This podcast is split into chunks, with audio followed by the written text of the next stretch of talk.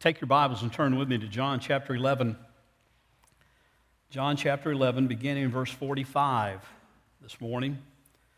As we come back to this great chapter, a very pivotal, pivotal chapter that is bringing us right to the point of the Passion Week. Uh, this is a turning point uh, unlike anything else in this gospel. Now, several times we've seen changes of direction, changes of, of uh, emphasis as, that have been made there. But in this particular point, especially these last verses of this chapter, we see that the, the whole atmosphere changes. And there's a reason for that. Hear the word of the Lord, starting in verse 45 and, and ending in verse 57. Therefore, many of the Jews who came to Mary, that is, came to comfort her, and saw what he had done, believed in him.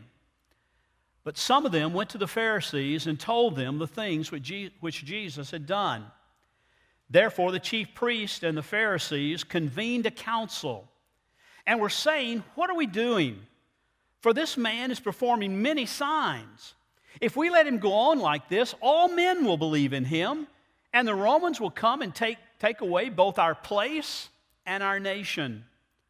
But one of them, Caiaphas, who was the high priest that year, said to them, You know nothing at all, nor do you take into account that it is expedient for you that one man die for the people, and that the whole nation not perish. Now, he did not say this on his own initiative, but being high priest that year, he prophesied that Jesus was going to die for the nation, but not for the nation only, but in order that he might gather together into one into one the children of God who are scattered abroad. So from that day on, they planned together to kill him. Therefore, Jesus no longer continued to walk publicly among the Jews, but went away from there to a country in the wilderness to a city called Ephraim. And there he stayed with the disciples. Now, the Passover of the Jews was near, and many went up to Jerusalem out of the country before the Passover to purify themselves. So they were seeking for Jesus. And were saying to one another as they stood in the temple, What do you think?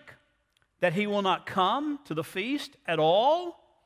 Now, the chief priests and the Pharisees had given orders that if anyone knew where he was, he was to report it so that they might seize him. When you come to this story and this, this event of Lazarus that we looked at last week, being raised from the dead and coming forth from the grave, you realize that the raising of Lazarus is one of those no neutrality events. What do I mean, mean by a no neutrality event? Well, I just mean this those who saw it had to choose sides, they had to take sides.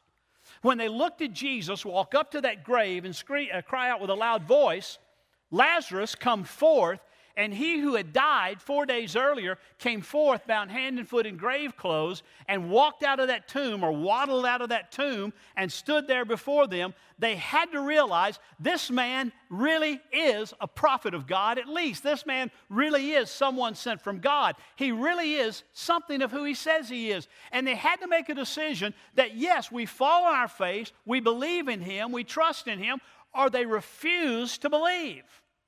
It's a no neutrality moment. You know, in reality, each of us face no neutrality moments. We see the work of God, we see the power of God being expressed. We are sometimes like some of these who believed. John tells us in that passage in verse 45 those who came to comfort Mary saw what he had done and believed in him. And the construction that John uses here in the language, it makes it clear that they had genuine faith. They put their trust in Jesus. They said, You are Lord and you are our Lord, and we submit to you and we come to you. Jesus tells us these people set out just do a good deed. They simply set out to come and, and comfort Mary and, and Martha and, and those sisters in the death of their brother. They came to be comforters, but they found themselves face to face with a stupendous work of God, a miraculous work of God. And when they saw that face to face, they had to they had to answer one way or the other. He is the Christ. I believe in him, or we refuse to believe in him, even in the face of the evidence. Some did that. As a matter of fact, John says others didn't believe. Others rather went to the Pharisees and told them the things that Jesus had done. They just refused to believe. There was the reaction of unbelief. The Pharisees were known to be the enemies of Christ. They were the haters of Christ. They were opposed to Jesus, his entire ministry. You find that in all four Gospels. The, the Pharisees are always looking around, wanting to nitpick, wanting to find something, wanting to, to see something that they can criticize him for, whether it's healing someone on the Sabbath or telling someone to take up his mat and walk on the Sabbath. No matter what it is, they're trying to find something wrong with, with what he's doing. They're always nitpicking, particularly about the law. They were hostile, consistently hostile to the Lord. So the reaction to unbelief, the act, reaction of unbelief in the face of this miracle is simply to ignore the power of God. Simply to say, I, I, I just refuse to accept it. I refuse volitionally and willfully and, and stubbornly to see what is clearly before my eyes. And that's what those Jews who went off to the Pharisees did. They just would not believe. You and I are just like them. Oh, we may not see Lazarus physically raised from the grave.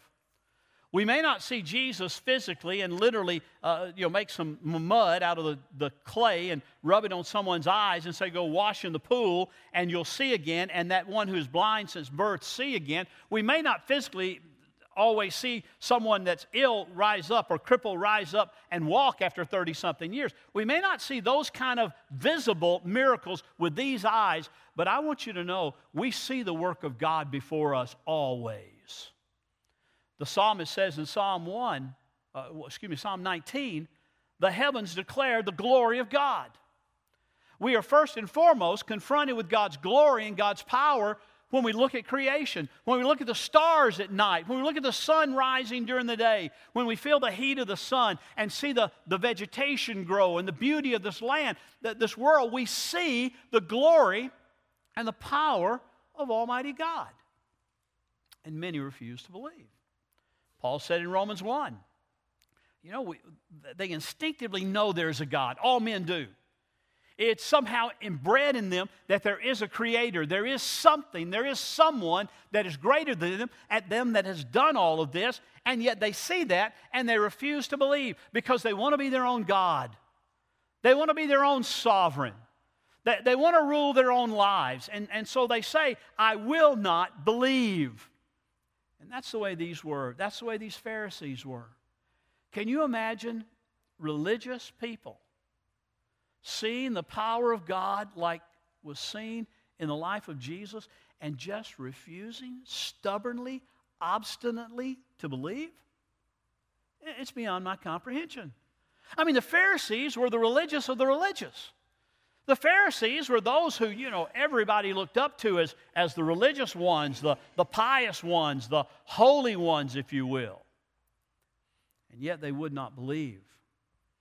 They were the religious party rather than the political party in Jerusalem, in Israel in that day. The Sadducees, on the other hand, were, were a little bit of both. They were religious in one sense, but they were really the political party. The Sanhedrin, the council that he talks about here in verse 47, those are the ones who have political authority because the Romans have granted it to them. a little bit of a little bit of authority and a little bit of power. So it says in verse 47 that when they were told about what Jesus had done, the chief pre- the, the Pharisees and the chief priests came together, and the chief priests being those who represent the Sanhedrin, that they come together and they convened a council.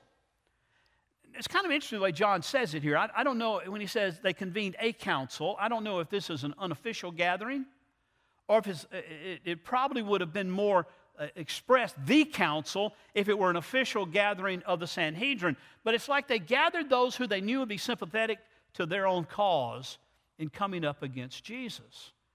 And they were saying, they were saying, what, what are we doing? Now, that may seem like a strange statement to you. I guess how you inflect it would be how you understand it. Uh, what are we doing? Matter of fact, what are we doing to stop this man? That might be one way it's looked at. But the implication, I think, is more of what, what are we doing? We're not getting anywhere fast. We're, we're trying to bring an end to this rabble rouser. We're trying to bring an end to this one who we believe is in opposition to the law of Moses, and we're not getting anywhere. He keeps doing miracles, and the people keep believing. And if we don't do something fast, the whole world is going to believe in him. The, all the men, all men everywhere are going to believe in him. We've got to do something about it. I find it quite interesting here in, verse, in the end of verse 47 when they said, What are we, do, what are we doing? We're getting nowhere fast. He says, For this man is performing many signs. I find it really interesting that they don't deny it. You see that? They don't say he's, he's a false teacher. They don't say he's, he's tricking the people. They don't say he's lying to people about who. They say, listen, we've got to do something because this man is performing many signs and the people are seeing it. And if, if we don't get him, if we let him keep going on like this, all men will believe in him. And when that happens, you know what's going to happen? The Romans are going to come in because it's going to stir up, the, it's going to ripple the waters a little bit. It's going to stir up the waters. And the Romans are going to come in and they're going to say, You're not capable of governing. And they're going to clamp down on us. And so what's going to happen is we're going to lose our place and we're going to lose the nation. Uh, losing the place clearly refers to the clearly refers to losing the temple. We'll, we'll not have the temple anymore. They will come in. Now, interestingly, just a few years after this, 30 or 40 years after this, they lost it anyway when it was des- destroyed uh, by the Romans in, in, in 70 AD. They said we're going to lose our place. We're going to lose our religion. We're going to lose our place of sacrifice. We're going to lose the temple. And we're also going to lose the nation, talking about Jerusalem and, and Palestine and the area that they occupied. See, the Romans were fine to let the Jews run things, the Sanhedrin run things, the high priest be the, not only the high religious order, but also the high governing person, as long as things were going okay. But at any sign of trouble, at any sign of, of, of, things getting a little out of hand, they knew the Romans would come charging in and they would put the steel boot on their necks and, and they would intervene, and no one would be safe in their party. And they wanted none of it. So they said, We've got to find some way to stop Jesus. We've got to find some way to bring this to an end. And so Caiaphas, who the scripture says was the high priest that year. Now, it might lead you to think there that John doesn't understand the whole concept of high priest. You know, we, we know that the high priest is of the, the lineage of Aaron, and we know that he's a high priest for life. But it all changed when the Romans came in. Now, Caiaphas was probably high priest for about 18 years, according to, to Jewish history. And, and so it wasn't just, it sounds like he was that year made high priest, and next year they would appoint another high priest. It wasn't that at all. I think John is just simply pointing here Caiaphas was the one to whom it fell to be high priest in the year in which God was about to show his glory and bring salvation to people. It's a very pregnant phrase, if you will. It's a very telling phrase that Caiaphas was the high priest right now at this time when Lazarus comes out, but when the Passion Week is about to begin, Caiaphas is the high priest who's going to be ruling during the time when God is going to show his glory in salvation. It's, it's quite, quite a statement if you, if you think about it just a minute. But, but in verse 49, John makes an interesting statement, really 49 through 51. Because when he says, nor do you take into account that is, it is expedient for you that one man die for the people and that the whole nation not perish. Now, John, as we've seen throughout this gospel, likes double meanings. Several times he's, he's shown us something that, that speaks one way in, in sort of the clear meaning of what Caiaphas is saying. Caiaphas is saying, listen, we, we don't want the Romans on our necks. We don't want to die here. We don't want to lose our authority. We don't want to lose our power. So it's better that we kill this one man and let him die and be put out of the way than the whole nation perish under Roman uh, under Roman authority. But John goes on to say, what Caiaphas didn't realize was, as high priest, although he wasn't very godly, although he refused to see the signs that Christ did as signs of the authority of God and this being the Messiah, although he refused all those things, John says he prophesied. God spoke through him a truth that he didn't even realize he was saying. Yes, indeed, it is better that one man die that the nation might be saved. And John says, not only the nation, but also all the children of God that are outside of Israel. All those who are His that He will bring into the fold. All those whom, whom are, are His people, a part of His body that, that have not even heard the gospel yet, that He's going to bring in. It is expedient, yes, that one man die, but not in the way Caiaphas thinks. Caiaphas is thinking strictly as one who is, who is uh, political, one who is thinking very earthly and very worldly. It's interesting that John identifies Caiaphas in verse 49 as one of them. Caiaphas hadn't been around. He's the high priest, he's of the Sanhedrin. He hadn't been around with the Pharisees doing all this stuff. But John says he's one of them. one of them identifies him as being with this group of haters of Jesus. And perhaps indicates that this is not an official meeting at all. That maybe some of those in the Sanhedrin, and we know there are some, don't we? Nicodemus, uh, and some others who, uh, Joseph Arimathea, who are sympathetic to what Jesus is doing, who are looking at him in a different light, who are seeing that these are signs from God, miraculous signs from God. And, and, and so, evidently, maybe this has been convened and held kind of in secret to keep some of those away. Only those who were one of them were brought into the meeting, brought into the party. And so Caiaphas has a very cynical solution. He must die so that we won't suffer. He's got to die so that we can stay in control. Isn't it interesting the words that Caiaphas uses, that John records? He says, It is expedient. See that? It, it's expedient for you that one man die. He has no moral or justice connuption about this at all. He doesn't say, understand it is right.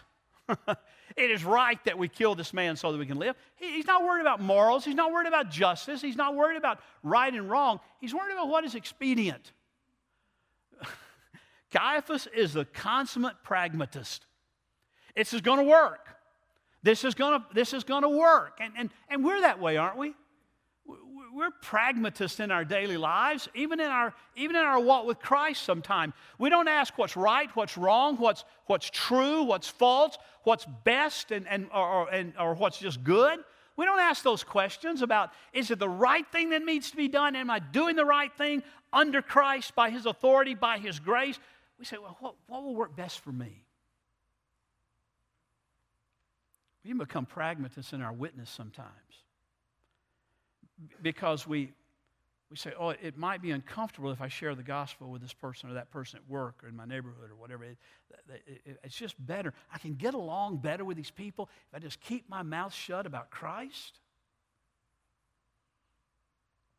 you would make a great Caiaphas. I'd make a great Caiaphas when I become a pragmatist in my sharing of the gospel. More concerned about what is comfortable to me than what is right and what is necessary. Didn't matter to Caiaphas whether Jesus was guilty or not. The solution to the problem posed by his growing popularity among the people was just to have him killed and get it done as quickly as possible. But John says he didn't speak of his own initiative. He prophesied. He, he, thought he was talking about just keeping the Romans out of Jerusalem, keeping the Romans out of, out of Palestine. But what he was really doing was he's saying, yes, Jesus is going to die, but it's going to be uh, for salvation of his people. It, it's going to be for salvation. And, and Caiaphas said that without understanding one iota the impact of his statement. The truth is far deeper than Caiaphas recognizes, and one that neither he nor those to whom he spoke could possibly understand because they were blinded, because they refused to see. They refused to hear and see what Christ was doing. They refused to understand. They, they refused to say, There is something to him. He's doing these signs that could only be coming from God. They didn't want to understand. And so, because of that, they make a determination. The last part of that section on 51 and 52, or really 53, it says, From that day on, they planned together to kill him.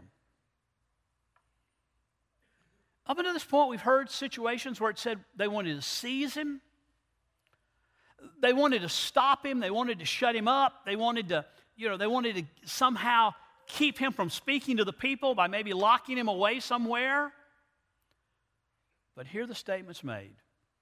From this point on, from that day on, the Pharisees and the Sadducees, the Sanhedrin, the high priest, the whole religious and political establishment of Israel, they planned together to kill him. So, what did Jesus do? He withdrew. He went to Ephraim. Ephraim was probably about oh, 12 to 15 miles from Jerusalem. It was, it was far enough away that, that he, was, he was safe from their plots at, for, the, for the time being, but it was close enough that he could, uh, it, was, it was close enough that he could get back to Jerusalem when he was good and ready for the Passover. He knew that the Passover was coming. The Passover was going to be the time that would set in motion the events of Calvary. The Passover was going to be the time that would set in, into motion the events of his sacrifice, him being, as, as Jeff talked about earlier, uh, the sacrificial lamb, the perfect lamb, what John the Baptist said, the Lamb of God who takes away the sin of the world. But he wasn't going to do it on their time. He was going to show that no man, no matter how powerful they thought themselves to be, no matter how important they thought themselves to be religiously, Pharisees and Sadducees, the Sanhedrin, Caiaphas, no matter who they were, no man was going to determine the time.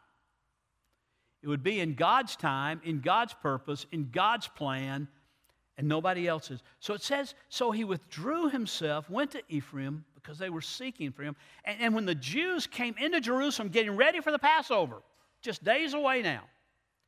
And, and they were going through all the purification rites. They were looking for Jesus. They had heard about all the signs. They had heard about Lazarus coming back from the dead. And they wanted to see what was going on with Jesus. And one by one, they said, Where is he? And the Pharisees and the chief, chief priests and the, scribes, uh, the Sadducees continued to say, If you see him, you tell us. To everyone who came to town, if you know where he is, you let us know. Because they were ready to kill him. Couldn't find him. What do you think? He's not going to come to the feast at all? He, the, the, the one who says he's the Son of God, he, the one who says he's the Messiah, is not going to come to the, to the greatest feast, the Passover feast, the, the greatest religious celebration of the whole Jewish nation of which he is a part. He's not even going to come at all. No, but he's going to come in his own time. He's going to come when he's ready. He's going to come when what Peter said in the second chapter of Acts, there on that day of Pentecost. Jesus in that point, at that point has already been crucified, has already been buried, has risen from the dead himself.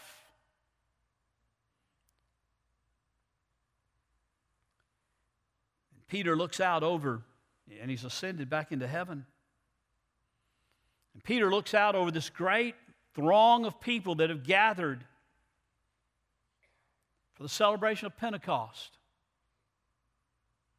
And this is what he says Men of Israel, listen to these words. Jesus of Nazareth, Jesus the Nazarene, a man attested to you by God with miracles and wonders and signs which God performed through him in your midst, in your presence, as you yourselves know. Now, what he's saying there is exactly what Caiaphas said when they gathered that council together. He's doing many signs. Peter's just confirming what Caiaphas said. He did many signs in your presence, performed by God through him in your presence. You yourselves know, verse 23 this man delivered over by the predetermined plan and the foreknowledge of God, you nailed to a cross by the hands of godless men and put him to death. But God raised him up again, putting an end to the agony of death, since it is impossible for him to be held by death's power. And then he quotes David out of the Psalms. Peter says, Listen, the Pharisees and the council and the Jews did not put him to death on their timetable. They did not win a victory over him that they thought they were winning. God determined the time the place, the method. He planned it all, prophesied it through the prophets. And it all came to fruition at that Passover. But this is the, this is the pivotal point of the gospel. Everything we've talked about up to this point has kind of been lived in the shadow of the cross. You know it's coming. John is preparing us for it in a multitude of ways. But now at this point, it's no longer a shadow, but it's the specter of the cross. It's no longer just mere shadow. It's no longer just kind of talked about with Jesus among his disciples. Those in authority are about to take action by God's permission, and only with God's permission they're about to take action to take Jesus to the cross. There's a lot he's going to tell us before he gets to that point. But everything from this point on, I want you to understand, can only be understood when you understand Calvary is looming imminently before his eyes. Here's my question to you this morning Are you going to be like those Jews who saw what Jesus had done and believed? They, they saw the miracles, they saw the signs, and they believed in him? Are you going to be like those who saw the power of God? Maybe in worship we would see the power of God. Maybe in the changed lives of people around us we would see the power of God. Maybe you'd see the power of God, how He'd taken someone who was absolutely reprobate and turned him into a follower of Jesus? That's a miracle, folks. That's a resurrection of sorts. You say, I'm not going to believe. Because if I believe, I have to surrender something. If I believe, I have to give in to something. You know, I'm really convinced, just as it was with Caiaphas refusing to believe, that most of the time we don't disbelieve Christ, disbelieve who Christ is, or even disbelieve the scriptures as the Word of God because we've intellectually worked it out. It's usually a moral issue. Caiaphas' moral issue was he didn't want to lose power. Our moral issue is many times we don't want to lose control of our own life. We don't want to quit being our own Lord. We don't want to give up our idols. We, won't, we don't want to give up that which pleasures us because we think if we really if we really believe like those who saw the miracles and really believed in him if we really believe then he might require something of our lives that, that we just really don't want to we just really don't want to give up. I'll never forget my pastor in seminary. Many of you met him paul burleson one time in a pastoral ministries class that he was teaching about 25 or 30 of us seminary boys. He said, Let me tell you something. If you ever have someone in your church who's been there for a while and they've worshiped and they've, you know, everything's been fine, and, they, and at some point they say, You know, I just don't know if the Bible really is the Word of God completely. Don't try to intellectually argue with them. Start looking for the sin in their life that they don't want to give up. Start looking for the idols in their lives that they realize that if God's word is true, they've got to surrender. They've got to give up. they've got to let go of. They don't want to submit to the word of God because they want their word to be the word of God to them. So I ask you this morning have you seen the presence of Christ? Have you seen the power of God in Christ? Have you, have you understood the gospel as it is that He came to redeem a people for Himself and He's calling you to repentance and to faith in Him? And you just say, I don't want that. I'm happy with me. I'm happy with me. Then you're like the Pharisees. You're like those who just said, No, we like things the way they are in our lives. And He might make things uncomfortable. Let me tell you something He will. He will. Because He is Lord, He's Master, He's King, He's God of all creation and, and, and everything there is.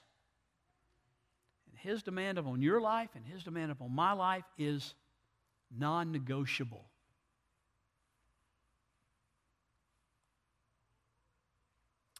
What is it today that you need to believe Christ for?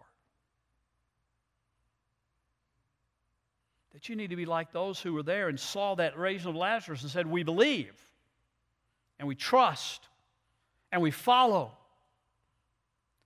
We desire to obey. Or what is it that's keeping you like it kept the Pharisees and the others from believing that says, no, we can't let go of this power. We can't let go of this sin. We can't let go of this idol. We can't let go of this pleasure. We can't let go of something because the cost will just be too great. Where are you? Individually. I'm not talking to you as a mass today, I'm talking to you individually. Where are you? Let's pray.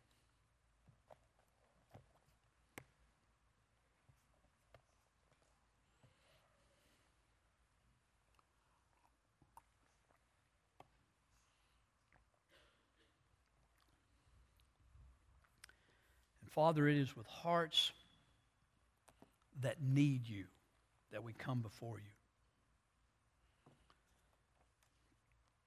Lord, we don't bring any righteousness to you. We don't bring any goodness. We don't bring anything whereby we can commend ourselves to you. We just come as sinners in need of your grace touch, in need of your powerful touch in our life. Father, I pray for men and women who are here this morning who do not know you, do not know Christ as Lord and Savior. I pray, Lord, that your Holy Spirit will move in their life and quicken them, O oh Lord. Give them life to believe, touch their hearts, and draw them to the Savior. Pray for others, Lord, who's still wrapped in some grave clothes. Still struggling with some of those things that don't belong to a live person. They belong to a dead person, and now they're alive. They've trusted Christ, but they still just don't want to give up that grave clothes. Lord, strip them away, loose them, take away the idol, take away the sin. Father, we ask you to do your work in your way right now, if it be your will. For we pray in Jesus' name. Amen.